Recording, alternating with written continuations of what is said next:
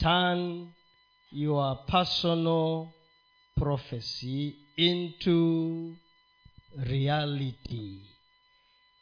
Geuza ama fanya unabii wako wa kibinafsi uwe wa kweli.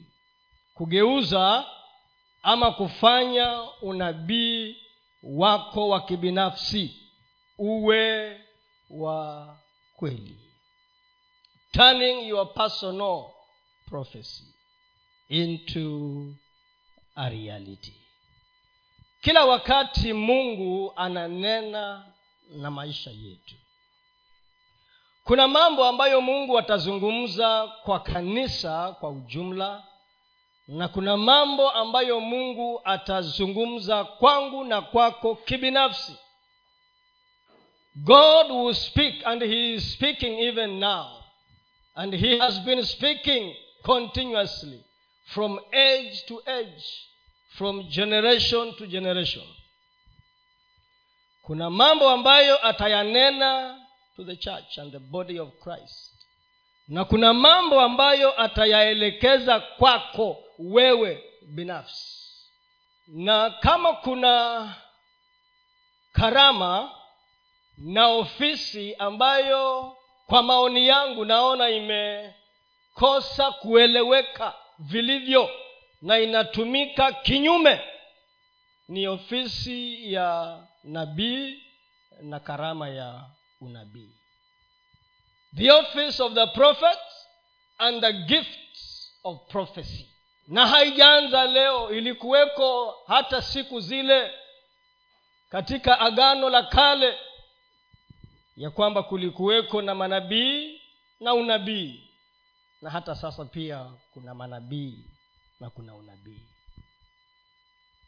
Katika kitabu cha waefeso nne na kumi na moja kuna zile huduma ama zile ofisi ambazo roho mtakatifu amezitambua ama mungu ama yesu amezitambua. Na inasema hivi naye alitoa wengine kuwa mitume na wengine kuwa manabii na wengine kuwa wainjilisti na wengine kuwa wachungaji na waalimu waalimu. Hizo ni huduma ambazo katika kanisa zimepeanwa na zimewekwa kwa ajili ya kuujenga mwili wa kristo na kuoperate ama kukaa katika hiyo ofisi ni roho mtakatifu mwenyewe ndiye ambaye anaingiza mtu katika kila ofisi katika hizo huduma ambazo zimetajwa pale.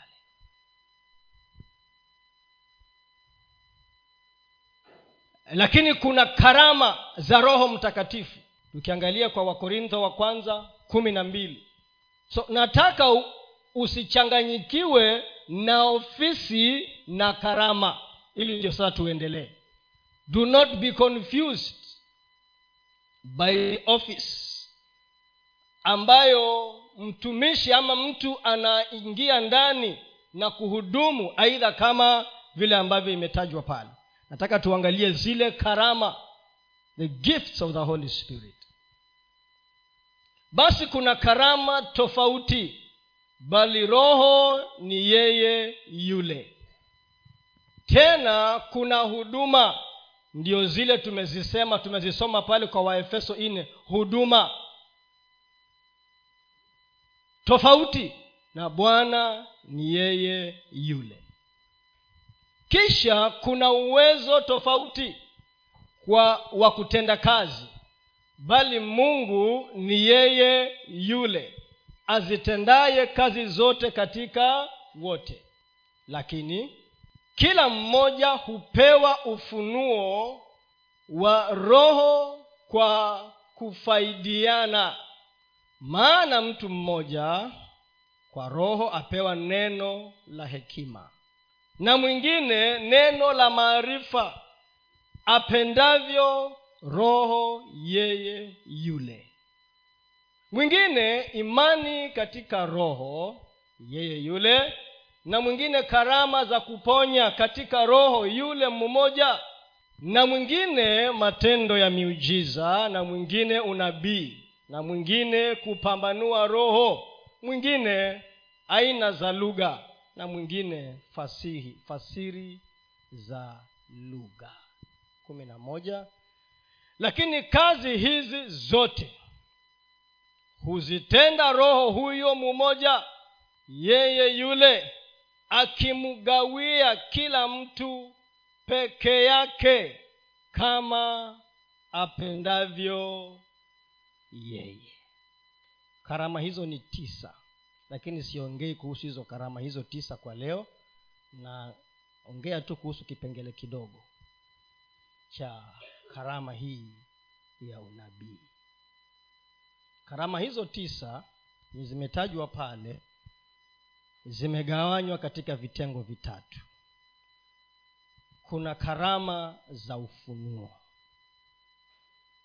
zikiwa tatu kama vile neno la hekima neno la maarifa na uwezo wa kupambanua roho. Word of wisdom word of knowledge and discerning of spirits kupambanua zile roho. Hizo ni karama za ufunuo. Kuna karama tatu ziko pale za nguvu. The gifts of power kama vile imani gift of faith imani. Kama vile kuponya na kufanya miujiza. Alafu kuna karama tatu zingine za inspiration ama msukumo ambazo pia ni tatu na ni kutafsiri zile ndimi. Lakini nataka nisisitize kuhusu unabii. Na hapo ndiyo tuta tutaangalia. Kugeuza unabii wako. Lakini pia hivyo hivyo paulo kuna mahali alijaribu kulinganisha hizo karama. Na akawa anasema ya kwamba inatupasa tutamani hii karama ya unabii. Tutamani desire earnestly ukiangalia wakorintho wa kwanza bado kumi na nne. Wakorintho wa kwanza kumi na nne kuanzia mstari ule wa kwanza mpaka wa tano. Alafu tutaruka tuende thelathini na tisa na arobaini. Ufuatilieni upendo na kutaka sana karama za rohoni. Ili ndio uweze kumtumikia mungu kikamilifu tamani hizi karama za roho for you to be effective in ministry. And in your christian walk tamani karama za roho. Anasema na kutaka sana karama za rohoni. Ufatilieni upendo alafu na kutaka sana karama za rohoni. Lakini zaidi kwamba mpate kutoa unabii. Maana yeye anenaye kwa lugha hasemi hasemi na watu bali husema na mungu.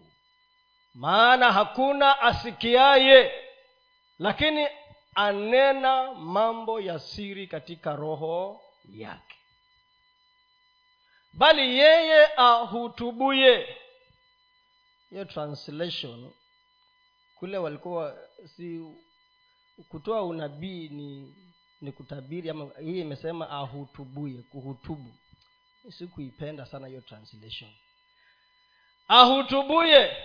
Kuhutubu ni kama kuaddress a gathering ama public meeting ama kutoa speech. Bali yeye ahutubuye asema na wa, asema na watu maneno ya kuwajenga ya kuwafariji na kuwatia moyo. Mm-hmm. yeye anenaye kwa lugha hujijenga nafsi yake bali atoaye unabii hulijenga kanisa. Tano. Nami nataka ninyi nyote mnene kwa lugha lakini zaidi sana mupate kutoa unabii. Maana yeye atoaye unabii ni mkuu kuliko yeye anenaye kwa lugha isipokuwa afasiri ama atoe tafsiri. Ili kusudi kanisa lipate kujengwa. Twende 39 kwa ajili ya hayo ndugu jitahidini sana kutoa unabii wala musizuie kunena kwa lugha.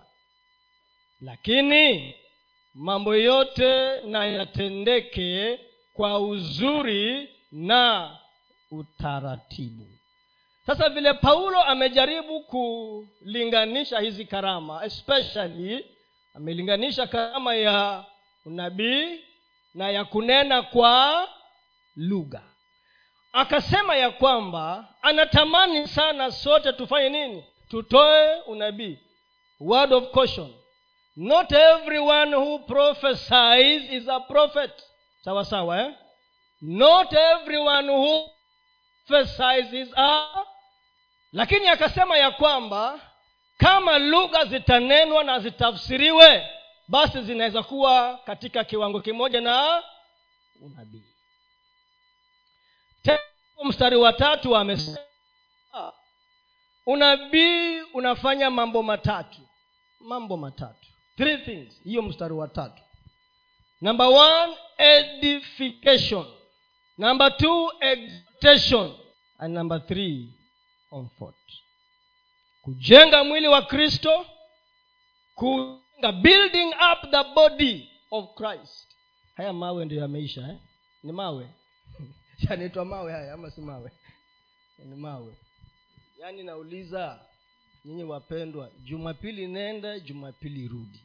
Tabu ni hii moja. Yaani hakuna mtu tuwaseme hayo mawe nitayanunua mapya. Eh? jamini ama nyi hamchoki na hii katakata katakata.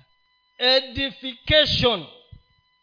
Kujenga mwili wa kristo. Na nikawa najaribu ku, ku, kutaka kujua katika kiebrania wakasema the word used for, ed, for edification is charging kama vile una charge betri ikiisha moto unafanya nini? Unapeleka kwa charge ili ipate nguvu ndio uendelee kutumia kama ni betri ya gari ni betri ya simu. The way you keep on charging your battery every day hiyo ndiyo kazi. Neno la unabii is to charge you up. Kukujenga na kukutia nguvu. Lakini akasema kila kitu kifanywe kwa utaratibu. Utaratibu. Utaratibu. Si mtu awe amelala akaota ndoto zake aje azigeuza aziite nini?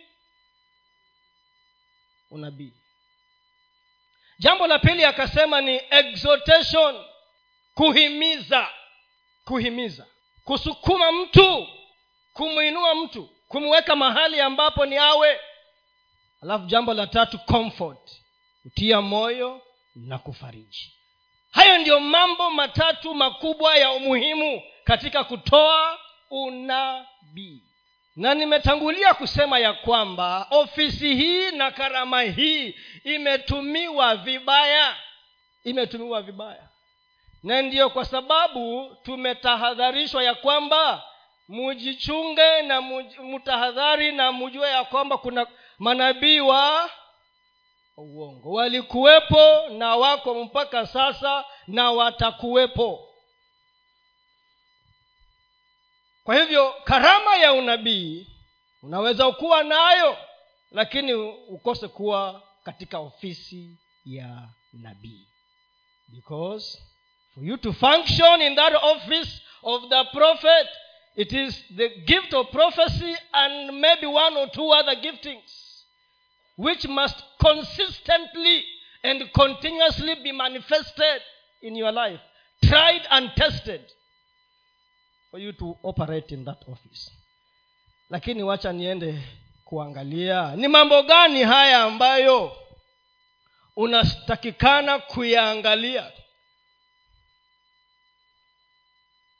Nilisema ya kwamba zile karama zimegawanywa katika vitengo vingapi? Vitatu. Gifts of revelation where we have word of wisdom word of knowledge and discerning of spirits yaani hekima maarifa na kupambanua roho ama maroho. And then the power of gifts. Sorry the, the, the gifts of power. Tuko na imani kuponya na miujiza. Alafu the gifts of inspiration. Ya prophecy tongues and interpretation of tongues. Ndimi ama lugha kadha wa kadha kutafsiri na unabii. Sasa tunapoangalia na nimesema word of caution not every one who prophesies is a na pia nataka niwatahadharishe ni hivi ya kwamba neno la unabii kwa sababu mungu anazungumza god is speaking either from the word which is being preached from the written word or from the word of prophecy. Sasa mungu anaweza kukuongelesha wewe peke yako kibinafsi kupitia kwa neno la unabii. Lakini haimaanishi ya kwamba neno la unabii litaondoa sehemu yako ya wewe kutaka kumsikia mungu mwenyewe kibina kibinafsi. The word of prophecy is not a substitute for you not to hear from god personally and individually. Sio substitute. Jambo la kwanza ambalo nitulitilie mkazo wakati neno hilo na unajua sasa kwa sababu watu wanakimbia kila mahali wakitafuta maneno ya nabii naenda nisikie angalau kuna neno litasemwa kunihusu. Kwa hivyo unaenda kwa mkutano huu unaenda kwa kanisa hili unaenda kwa nabii huyu unaenda kwa nabii yule. Ukitafuta neno lizungumzwe kwa niaba yako ama kwa sababu yako huo ni msukumo mkubwa ambao uko siku ya leo nakumbuka siku moja nikiwa kwa mkutano fulani sitataja ni kanisa gani na ni wapi kukawa na nabii kutoka nchi ya mbali. Nikasema kama kwa moyo wangu nikasema kama huyu ni nabii wa kweli nataka kesho nikifika hapa pia mimi aniite na aniambie maneno ambayo mi nataka kusikia. Unafikiria hata kukuita ni lazima akuwe tie ni nabii wa wa kweli? Si lazima na unajua hiyo kesho walikuja kuniita kweli?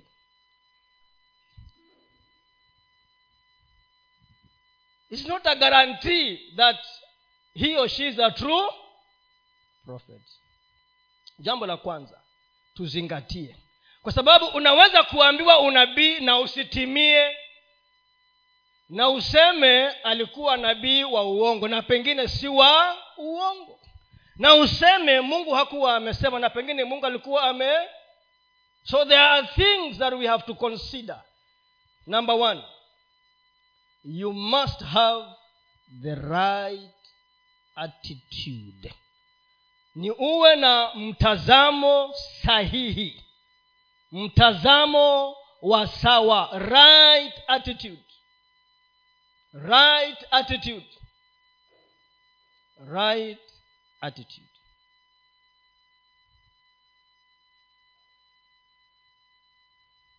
wathesalonike wa kwanza tano ishirini na ishirini na moja.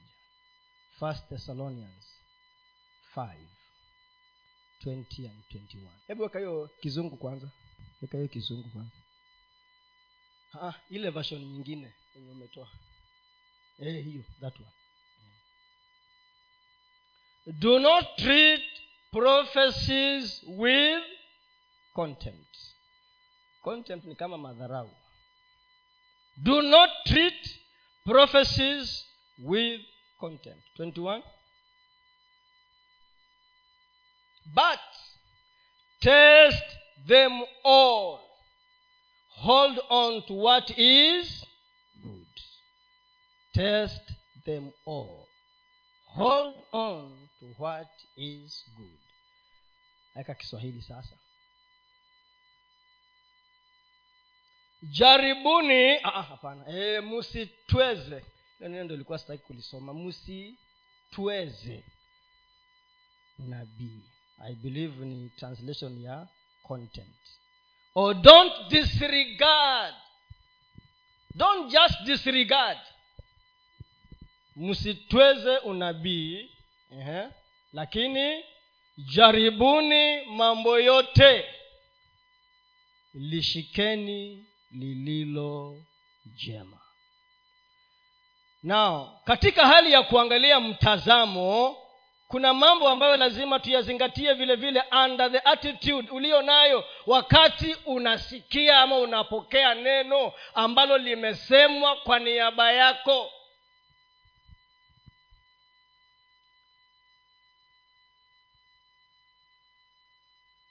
Usidharau don't despise but jaribuni kila neno. Na tutaangalia jinsi ya kujaribu kila neno. How do you test every word? How do you test? And prove that kweli hili liko sawa katika maneno yote kulingana na kanuni za mungu na neno la mungu. How do you test? Lakini anasema msidharau katika mtazamo lazima uwe na mtazamo wa imani. You must have an attitude of faith. Hiyo ni mandatory. Mtazamo wa imani. You must have faith. Kwa sababu imani ndiyo pesa yetu ya ukristo. Kama vile wewe utachukua pesa yenye picha ya ndovu na watu wengine ukanunue vitu. Katika ukristo tunatumia imani to unlock the things that we desire to see so faith is our currency. Ama imani ni pesa. So you must have an attitude. Ndio hata waibrania akasema walilisikia neno wale wana wa israeli lakini hawakulichanganya na imani. Ndio kwa sababu halikufanya kazi katika maisha yao. Waibrania nne mstari wa mbili wa pili the word did not profit them. Why? Because they did not mix it with faith.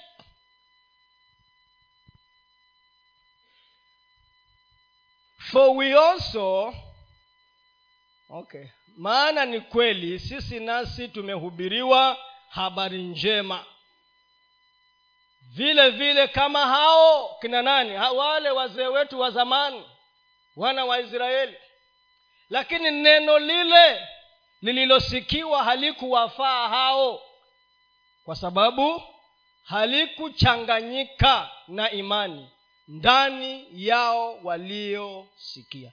Hata sasa neno lolote ambalo unasikia unalipokea unahubiriwa usipolichukua na uongee kichanganyo kama vile ukipika mboga zikiwa kali sana kuna na unajua hiyo? E, unachanganyia. Ili ndio ladha na utamu ufanye nini? E, ndio uweze kula. Pia neno la mungu ni uweke imani ndani yake ili liweze kufanya nini? Kazi. Na nikasema last week kwamba it is not how much word you have. No it is about how much word you apply in your life si kile kiwango cha neno lingi li- li- limejaa ni sawa na ni vizuri lakini kama haulifanyii kazi halina maana. It is by exercise that you profit from that word.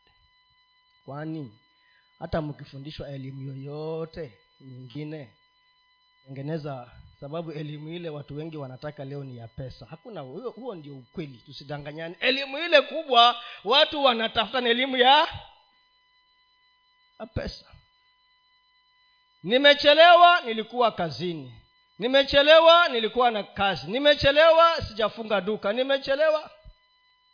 Hmm. pesa. Hiyo elimu hata ukifundishwa hata uwekewe injection. Kama hutaitumia you will not profit from that knowledge. So an attitude of faith. An attitude of faith. Ndio jehoshaphat katika uh, second chronicles. Hiyo ni hiyo ni nini kwa kwa kiswahili? Chronicles ni e, mambo wa nyakati wa pili. Ishirini ishirini. Jehoshafat alikuwa amekuwa na mambo yake huko juu mpaka hii ni conclusion. Kwa sababu mungu alimupatia ushindi. Walikuwa wameziwa na maadui wakamulilia mungu alafu nabii katikati yao anaitwa jahazieli akasimama akaongea. Na alipoongea jehoshafat akaamurisha watu wafanye kama vile mungu alivyonena. Na hatimaye wakaupata ushindi. Ndio hapa akawa anasema kwanzia hapa. Enda yes ni hapo yes wakaamuka asubuhi na mapema wakaenda nje katika jangwa la tekoa. Nao walipokuwa wakitoka yehoshafati akasimama akasema nisikieni enyi yuda nanyi wenyeji wa yerusalemu. Mwaminini bwana mungu wenu ndivyo mtakavyothibitika waaminini manabii wake ndivyo mtakavyofanikiwa. Mwamini mungu anayepeana neno pia mwamini yule mtumishi ambaye mungu anamtumia ili ndio uweze kufanikiwa. Uimarike ama uthibitike na ufanikiwe. So must have an attitude of faith. Number two an attitude of obedience mtazamo wa kutii obedience. Hata hapa tayari tumesoma huyu jehoshafat. Kama vile walivyoambiwa wafanya hawangefanya katika huo unabii kupitia kwa yule nabii hawangepata ushindi hawangepata ushindi. Hawangeupata ushindi. Lakini nataka tusome ile habari ya wale manabii wawili nabii mzee na nabii kijana. Wafalme wa kwanza najua hiyo sijakupatia hapo. Wafalme wa kwanza wafalme wa kwanza kumi na tatu kuanzia mstari wa kumi na moja. First kings 13 from verse 11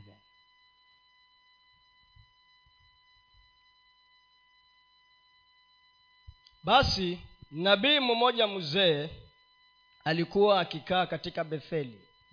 Na wanawe wakamwendea wakamwambia kila neno alilolitenda yule mtu wa mungu siku ile katika betheli.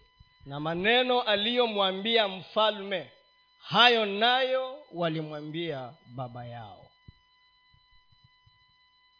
Baba yao akawaambia amekwenda zake kwa njia ipi kwa maana wanawe walikuwa wameiona njia ile aliyoiendea yule mtu wa mungu aliyetoka katika yuda. Akawaambia wanawe nitandikieni punda mukamu wakamtandikia punda naye akampanda.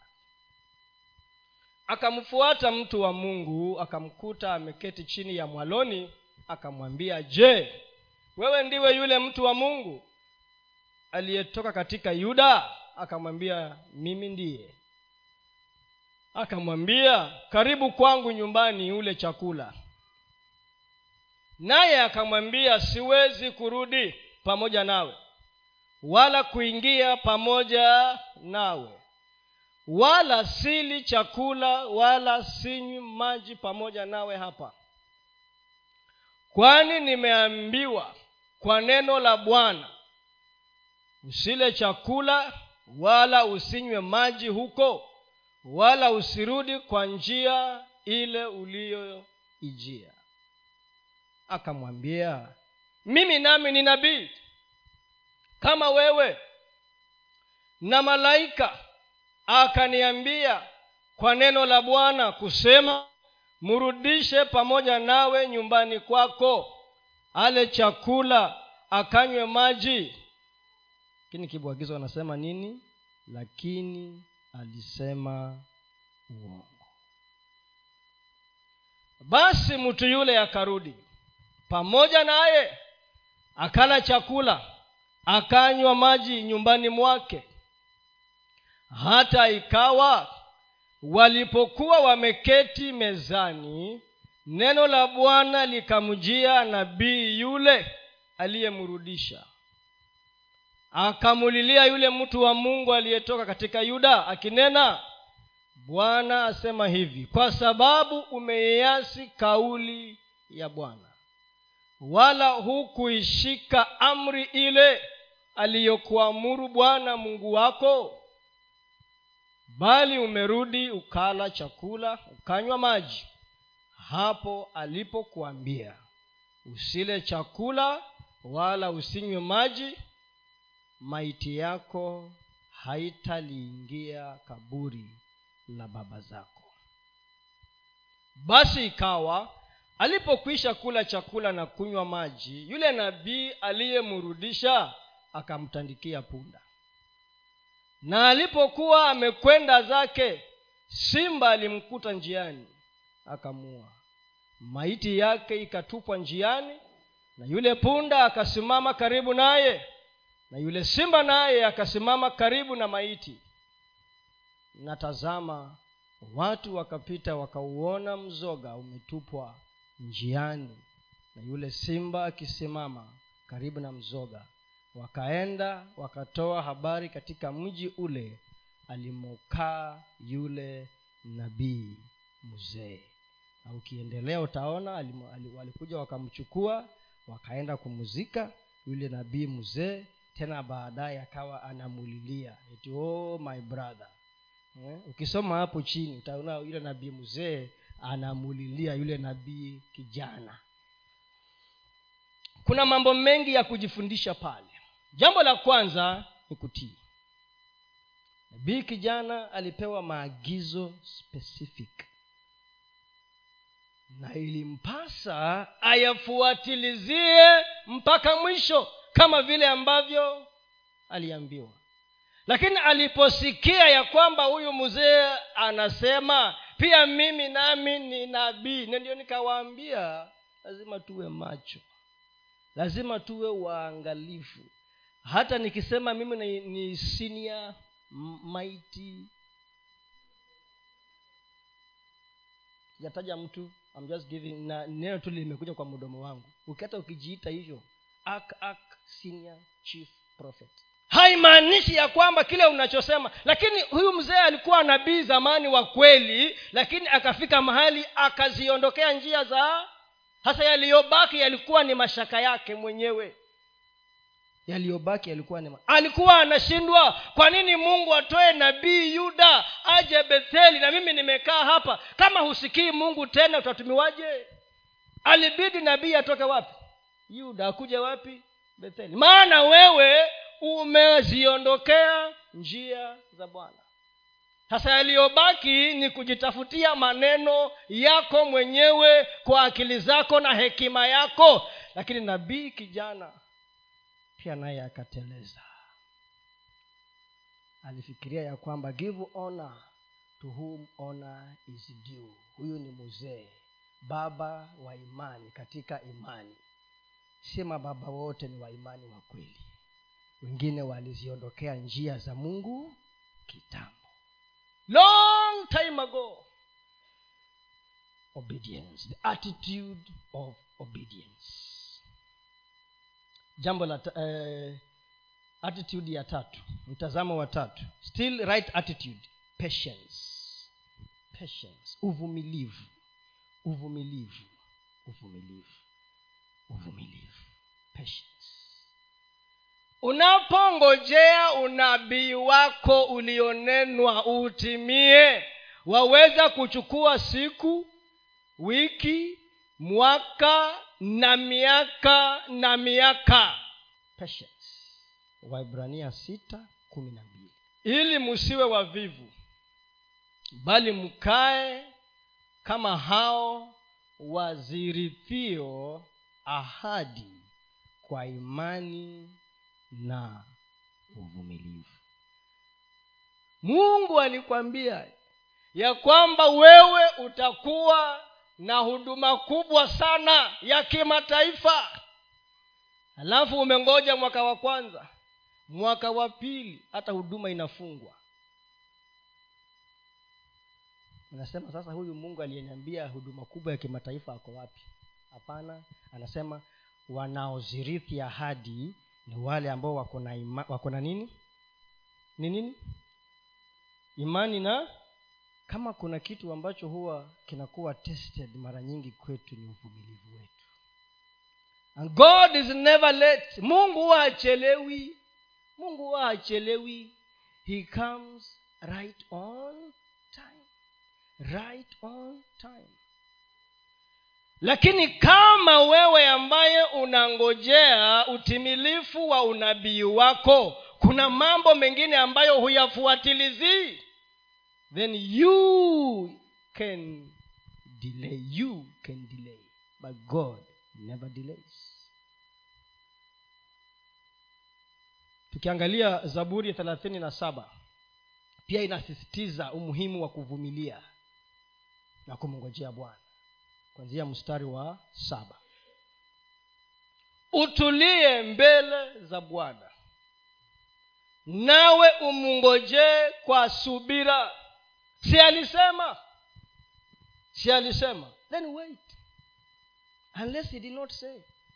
Otherwise anasema god is not man or son of man that he should nawe umngojee kwa subira.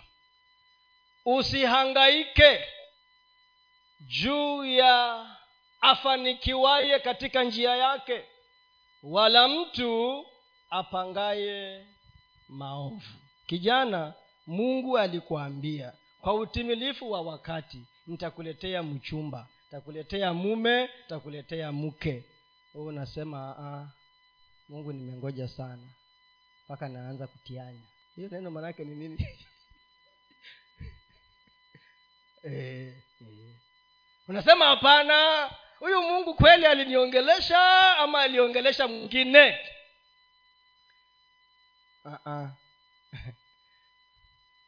Nilikuwa nasikia mwingine mhubiri mwingine alienda kuhubiri mahali. Alafu mungu akampatia neno la unabii. Kamwambia dada hebu njoo. Mwambia mungu amesema atakupatia matamanio na haja ya moyo wako. Hivyo tu na ikaishia hivyo. Baada ya miezi kadhaa msichana wa huyu pasta akakutana na huyu dada aliyepewa unabii. Akasema ah, unajua baba yako alitoa unabii juu yangu siku ile nyingine. Huyu mtoto hakuwa kwa huo mkutano. Akasema pa, pasta alisema yule pasta wa kanisa langu ndiye atanioa. Kwa sababu huyo pasta wa hiyo kanisa lake alikuwa ni bado ni bachela hivyo ndio alisema. Eti ee, alisema hivyo. Akamuuliza huo ujumbe huo unabii uliuandika kwa karatasi. Ati ee, hebu nipe ni usome akampatia unasema mungu amesema atakupatia haja za moyo wako. Akasema ee, si haja yangu ni mume. Na mi ndio ile ninayemtaka. Hasa si mungu ameshasema na ndio huyo? Hapana huyo mchungaji hakumwambia ya kwamba huyu nataka huyu pasta so and so akuoe Aa. alisema haja za moyo. Hasa wewe ngojea kwa utimilifu wa wakati. Mungu mwenyewe atakuongoza jinsi ya kutimiza neno lake. Kambua ah, huo ni uongo. Hakusema hivyo. Si hata wewe mwenyewe umeandika hapa ukomeshe hasira uache ghadhabu usikasirike. Mwisho wake ni kutenda mabaya. Maana watenda mabaya wata watakataliwa mbali bali wamngojao bwana ndiyo watakaorithi nchi. Maana bado kitambo kidogo asiye haki hata kuwapo utapaangalia mahali pake wala hata kuwapo 11 bali wenye upole watairithi nchi watajifurahisha kwa wingi wa amani. Mungojee bwana kuwa na sub, sub, ni subra ama ni subira na uvumilivu. Umungojee bwana. Kwa kile ambacho alikisema kwa wakati wake atakitimiza. Namba four attitude number humility and submission. Humility kunyenyekea na kujitoa ama kujipeana. Humility. Uwe na ule mtazamo wa kupokea kwa unyenyekevu. Wala usiwe mtu wa kiburi ama mtu you should not be a person full of pride anger doubt resentment criticism or self justification or arrogance. Unajua unabii wakati mwingine unaweza kuwa sio vile ulitaka. Neno la unabii linakuja na hukutarajia hivyo. Nasema hapana hiyo ni uongo. Neno linasema asiseme ninatoa unabii lakini pengine. Anasema bwana amesema ya kwamba njia unazoziendea zitakuangamiza na wale marafiki ulionao usipowachana na wao hakika unasema uongo. Hiyo hakuna unabii. Hiyo hakuna unabii. Ametunga vitu zake. Ama pasta anahubiri tu alafu mtu hapa anakasirika anasema kwani pasta ametumwa? Pita anasema kwani pasta ulitumwa? Na amekasirika kwani uliniona? Uh-uh. moyo wa unyenyekevu moyo wa upole. Receive the prophecy with a heart of humility meekness and submission to god. Na hata kama hata kama umeliangalia ukatathmini ukaona kwamba ni la uongo hutamwendea huyo aliyenena uanze kumtukana? Hapana eti wewe yua, kumbe ndio nyinyi watu manabii wa uongo ndio nyinyi mumekuja hapa. Wisdom demands otherwise. Moyo wa kupokea ni moyo. Na hivyo ndio james anatuambia yakobo moja ishirini na moja. Hivyo ndio anatuambia. Anatuambia nini? Yakobo moja ishirini na moja anasema nini?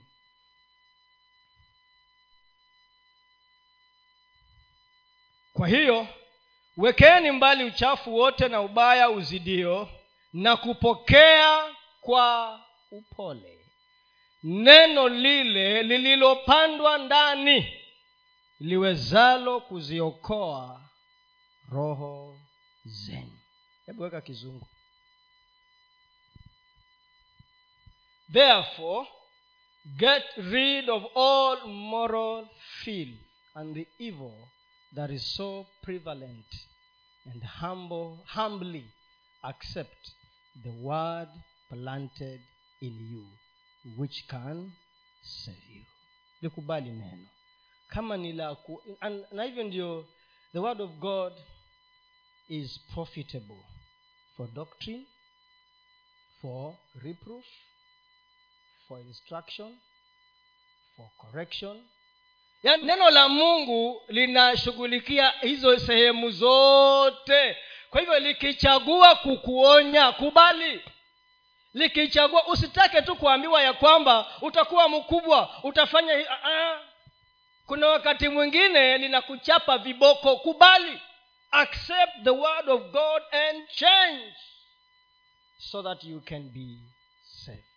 Ili ndio uweze kuokolewa na kuepukana na ile hali ambayo ingekutatiza na kusumbua maisha yako.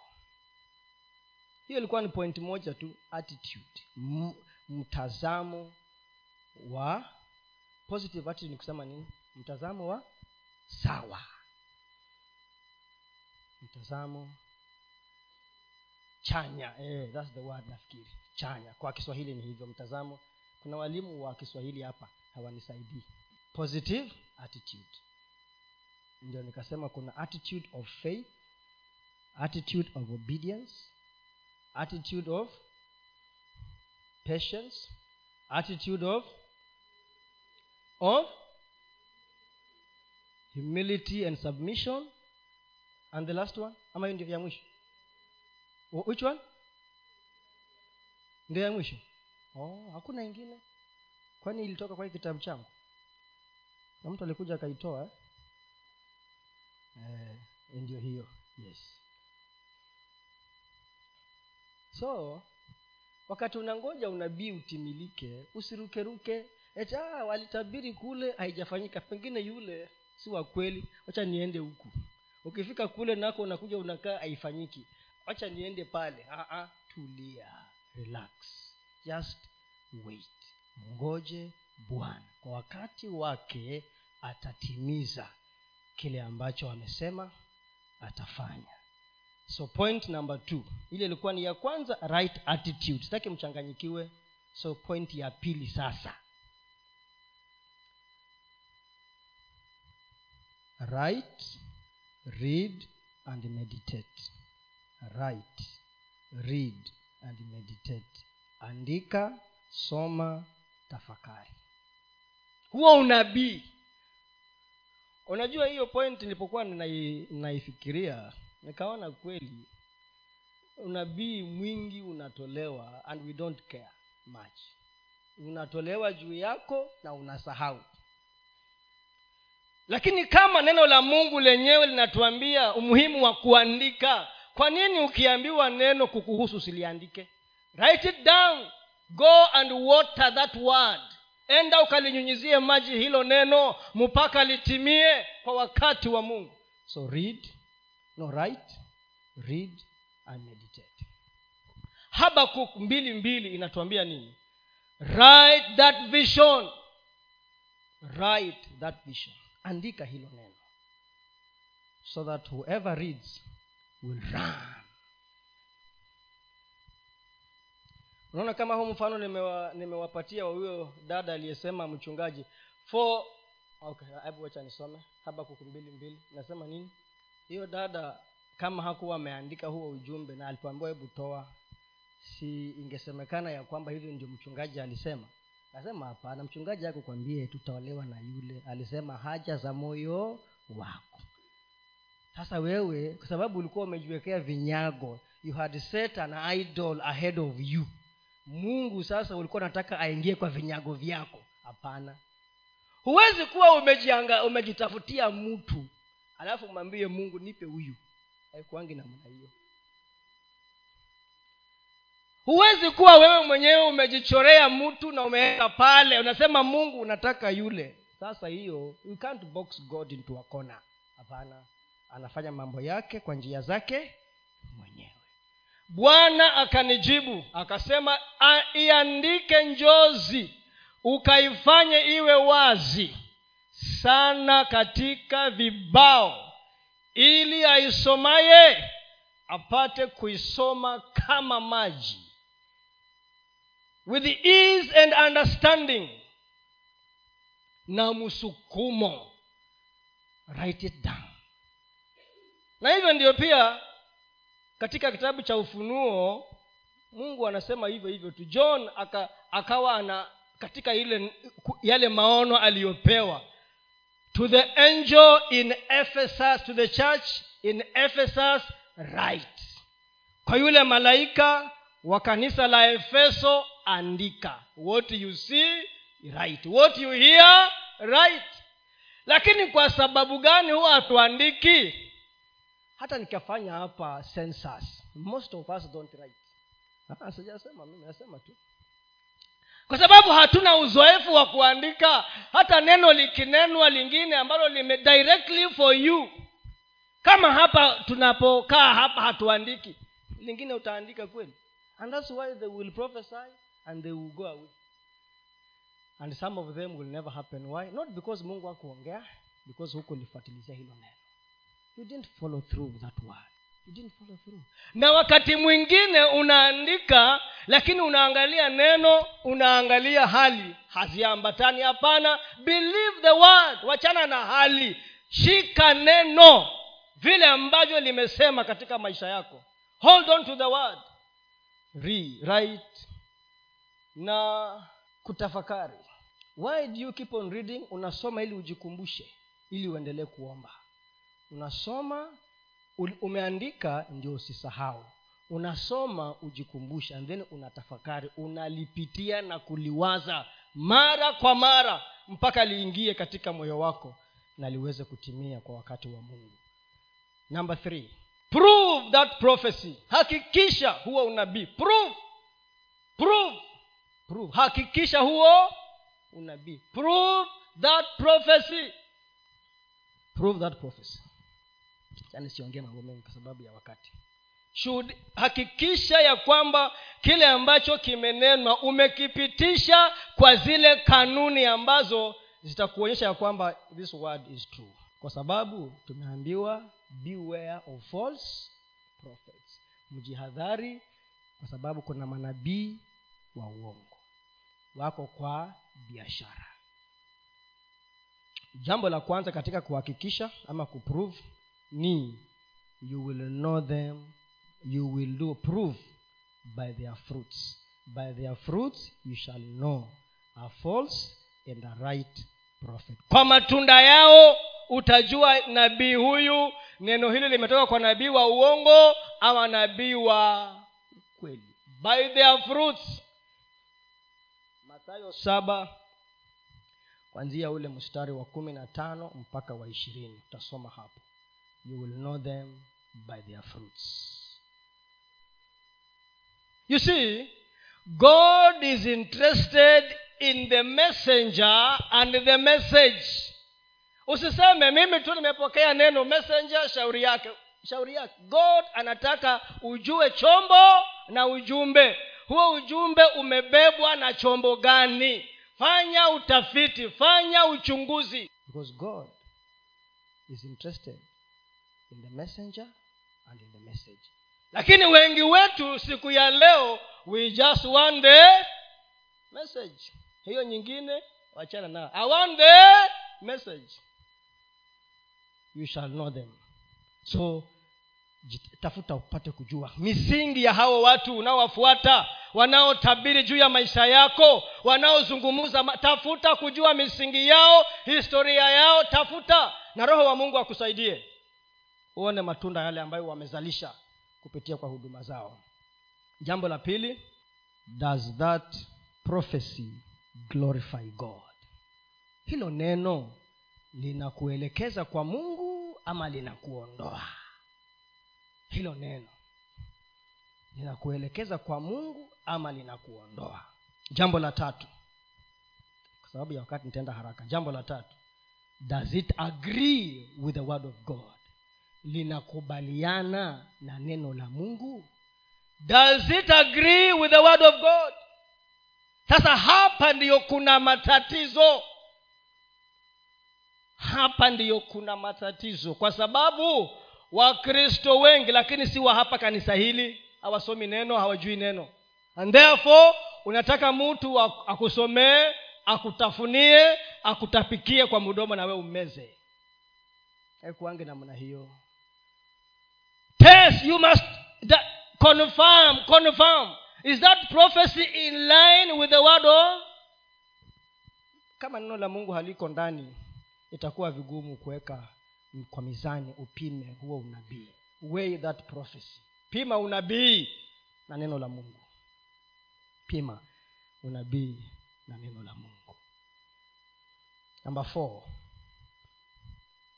jiulize do those prophecies come true? Huo unabii unatolewa kila siku. Unatimia ama hautimii? O pia ujue okay kwanza ujiulize huo unabii ambao unatolewa kila wakati does it come true or not? Hii nitasoma deuteronomy 18 20 to 22 deuteronomy 8 ngapi 18 yes 20 to 22 lakini nabii atakayenena neno kwa kujikinai kwa jina langu ambalo sikumwagiza kulinena au atakayenena katika jina la miungu mingine nabii yule atakufa. 21 nawe ukisema moyoni mwako tutajuaje neno asilolinena bwana. Sivyo ndio tunauliza tutajuaje? Atakaponena nabii kwa jina la bwana. Lisi atakaponena nabii kwa jina la bwana lisifuate jambo lile wala kutimia. Hilo ndilo neno asilolinena bwana kwa kujikinai amelinena huyo nabii usimwogope. Yaani nabii kuna wakati mwingine nabii ananena na akili yake si roho. Ni akili ya? Kwa mfano mungu anaweza kunipatia kitu mpaka mahali fulani na huko mbele hataniambia naongeza na yangu anasema mungu amesema ya kwamba mtu mwenye elfu hamsini asimame. Huyo ndio mtu mungu anataka kumpatia biashara ya bilioni moja. Utaitafuta hiyo pesa na utasimama. Nilipewa mpaka mahali fulani huko kwengine nikaongeza na yangu nikachanganya na ujanja wangu. Mungu anasema hilo neno hilo ambalo alilisema na halikutimia sikumtuma alifanya nini? Alijinenea mwenyewe. Kwani niulize? Hapa kenya kama kuna wakati sarakasi na kuanga ni wakati wa kura na siasa manabii walitabiri pande zote. Upande huu utashinda upande huu utashinda. Ama nyi hamkusikia hayo? Simuliasikia na tunajua upande ulio. Sasa wale wengine walikuwa manabii wa gani sasa pengine hayo waliyoyanena yaani nabii ni wa mungu lakini wakati huo kile alichokinena kilikuwa kilikuwa chake. Ule marekani pia wakati wa ile kura nyingine walinena wakasema rais ni trump. Makanisa yote evangelical churches wote walikuwa kwa nani? Kwa trump. Hata baada ya kuwa ameapishwa anasema wanasema atatoka huyu aingie huyu. Mlimsikia ametoka. Takaribu tamia kwanza inafanya nini? Naenda kuisha. Sasa to the extent that they said those words those words were their own because mungu akinena jambo atalifuatilizia. Ile lifanye nini? Litimie so akasema pale ya kwamba lile walilolinena na halikutimia sikulinena mimi walinena hacha niwasomee tu alafu tufunge. Number five. Number five. Remember that some prophecies are not necessarily of god even though they can come to pass. Kuna unabii mwingine ambao si lazima uwe ni wa mungu lakini bado unakuja kufanya nini? Kutimia kuna unabii mwingine ambao si wa mungu lakini bado unafanya nini? Unatimia. Hebu tusome deuteronomy 13 verse 1 to 15 deuteronomy 13 verse 1 to 5 kukizuka katikati yako nabii au mwotaji wa ndoto akikutolea ishara au ajabu ikatukia hiyo ishara au hiyo ajabu aliyokuambia akisema na tuifuate miungu mingine usiyoijua tuitumikie hiyo. Wewe usiyasikize maneno ya nabii yule au yule mwotaji wa ndoto kwa kuwa bwana mungu wenu yuwajaribu apate kujua kwamba mwampenda bwana mungu wenu kwa mioyo yenu yote na roho zenu zote. For, tembeeni kwa kumfuata bwana mungu wenu. Mcheni na kushika maagizo yake na kuisikia sauti yake. Nanyi mtumikieni na kushikamana naye. Na yule nabii au yule mwotaji wa ndoto na uwawe kwa kuwa amesema yaliyopotoka juu ya bwana mungu wenu. Aliyewatoa katika nchi ya misri akakukomboa akakukomboa katika nyumba ya utumwa apate yule mtu kukupotoa katika njia aliyokuamuru bwana mungu wako uiendee. Ndivyo utakavyouondoa uovu utoke katikati yako. Unajua kuna watu wanaoota. We have fortune tellers and seers na wale wengine ambao wako katikati ya wanadamu hata makanisani wanao kwa nguvu za giza. Watanena vitu na vifanyike lakini si kutoka kwa nani? Kwa mungu. Mungu anasema anajaribu mioyo yenu. Maana mara ya kwanza alinena vikatokea. Mara ya pili anakwambia tufuate njia hii. So wewe kwa sababu alisema kule vikatukia unaamua kufanya nini? Kumfuata. Hapana anasema msimfuate. Maana huyo hatembei katika njia za bwana. Tuko wapi? Nimewambia nitawasomea tu niwawachie hapa. Tuko five eh? yes. Number six does the prophecy produce liberty or bondage?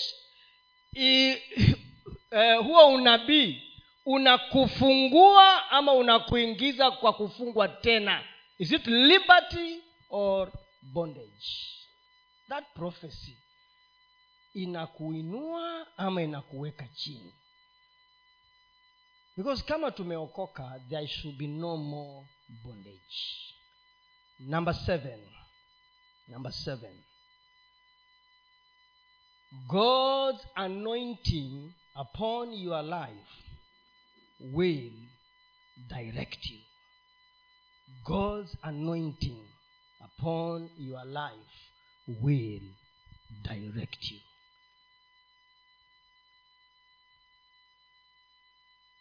Hebu weka mtaandika hiyo mtaenda kusoma wenyewe first john chapter 2 verse 20 and 27 first john chapter 2 verse 20 and 27 anasema you carry the anointing. Umebeba upako wa mungu. Upako huo utakufundisha utakuongelesha utakuambia the anointing you carry roho mtakatifu aliye ndani yako amekupatia upako. Huo upako that anointing is supposed to teach you is supposed to show you to tell you kwamba hapana huo unabii ni wa uongo. Lakini kama hakuna nguvu hiyo katika maisha yako then you will not be able to know the anointing. You carry an anointing. That anointing will help you to know all things to test all things. Takwambia hapana huo unabii uliotolewa ni wa uongo kuhusu maisha yako. And then point number five. Point number five. Point number five. Ati hmm. eh, number five. Number four. Nyi wanafunzi mtaenda kuangalia na, namba zenu vizuri lakini hiyo next point we andike kama ni five ama ni four. Usifanye chochote kinyume kama hujaambiwa ufanye. Do not do anything different unless or until you have been directed. Usifanye jambo lolote kinyume kama hujaambiwa the next step. The next step david alimwagiwa mafuta na hakuambiwa afanye nini. Unabii ulikuja akaambiwa wewe ndio tokuwa mfalme wa israeli. Ama samueli aliongea baada ya hapo? Hakuongea. So david alifanya nini? Ama angeenda amwambie saul toka kwa hiyo ofisi. Mafuta yako juu yangu toka kwa hiyo ofisi. Wangemuua. But what did he do? He went back to the kuchunga nini kondoo zake. Don't do anything. Prophecy will come ambayo haitakwambia what should do next. We rudi wapi? Kwa kondoo zako. Uendelee na kazi yako. Wakati wake ukifika mwenyewe atakukujia huko. Akuingize katika sehemu sehemu yako. Alafu ya mwisho kabisa sijui kama ni five ama ni six hiyo ya mwisho ni kwamba obe, uh, adhere follow the principles. Fuata zile kanuni za mungu kama vile zilivyo. Ukingojea utimilifu wa unabii. Fuata kanuni za mungu. Fuata kanuni za mungu. Kama vile neno la mungu limesema. Na kanuni moja ni kwamba unabii ukipeanwa jua ya kwamba kuna vita. Kwa hivyo endelea kupigana vita. Mpaka kile kilichonenwa kuhusu maisha yako kitimie. Hivyo ndiyo paul alimwambia timothy. Kuna mahali timothy aliambiwa na paul. Hmm?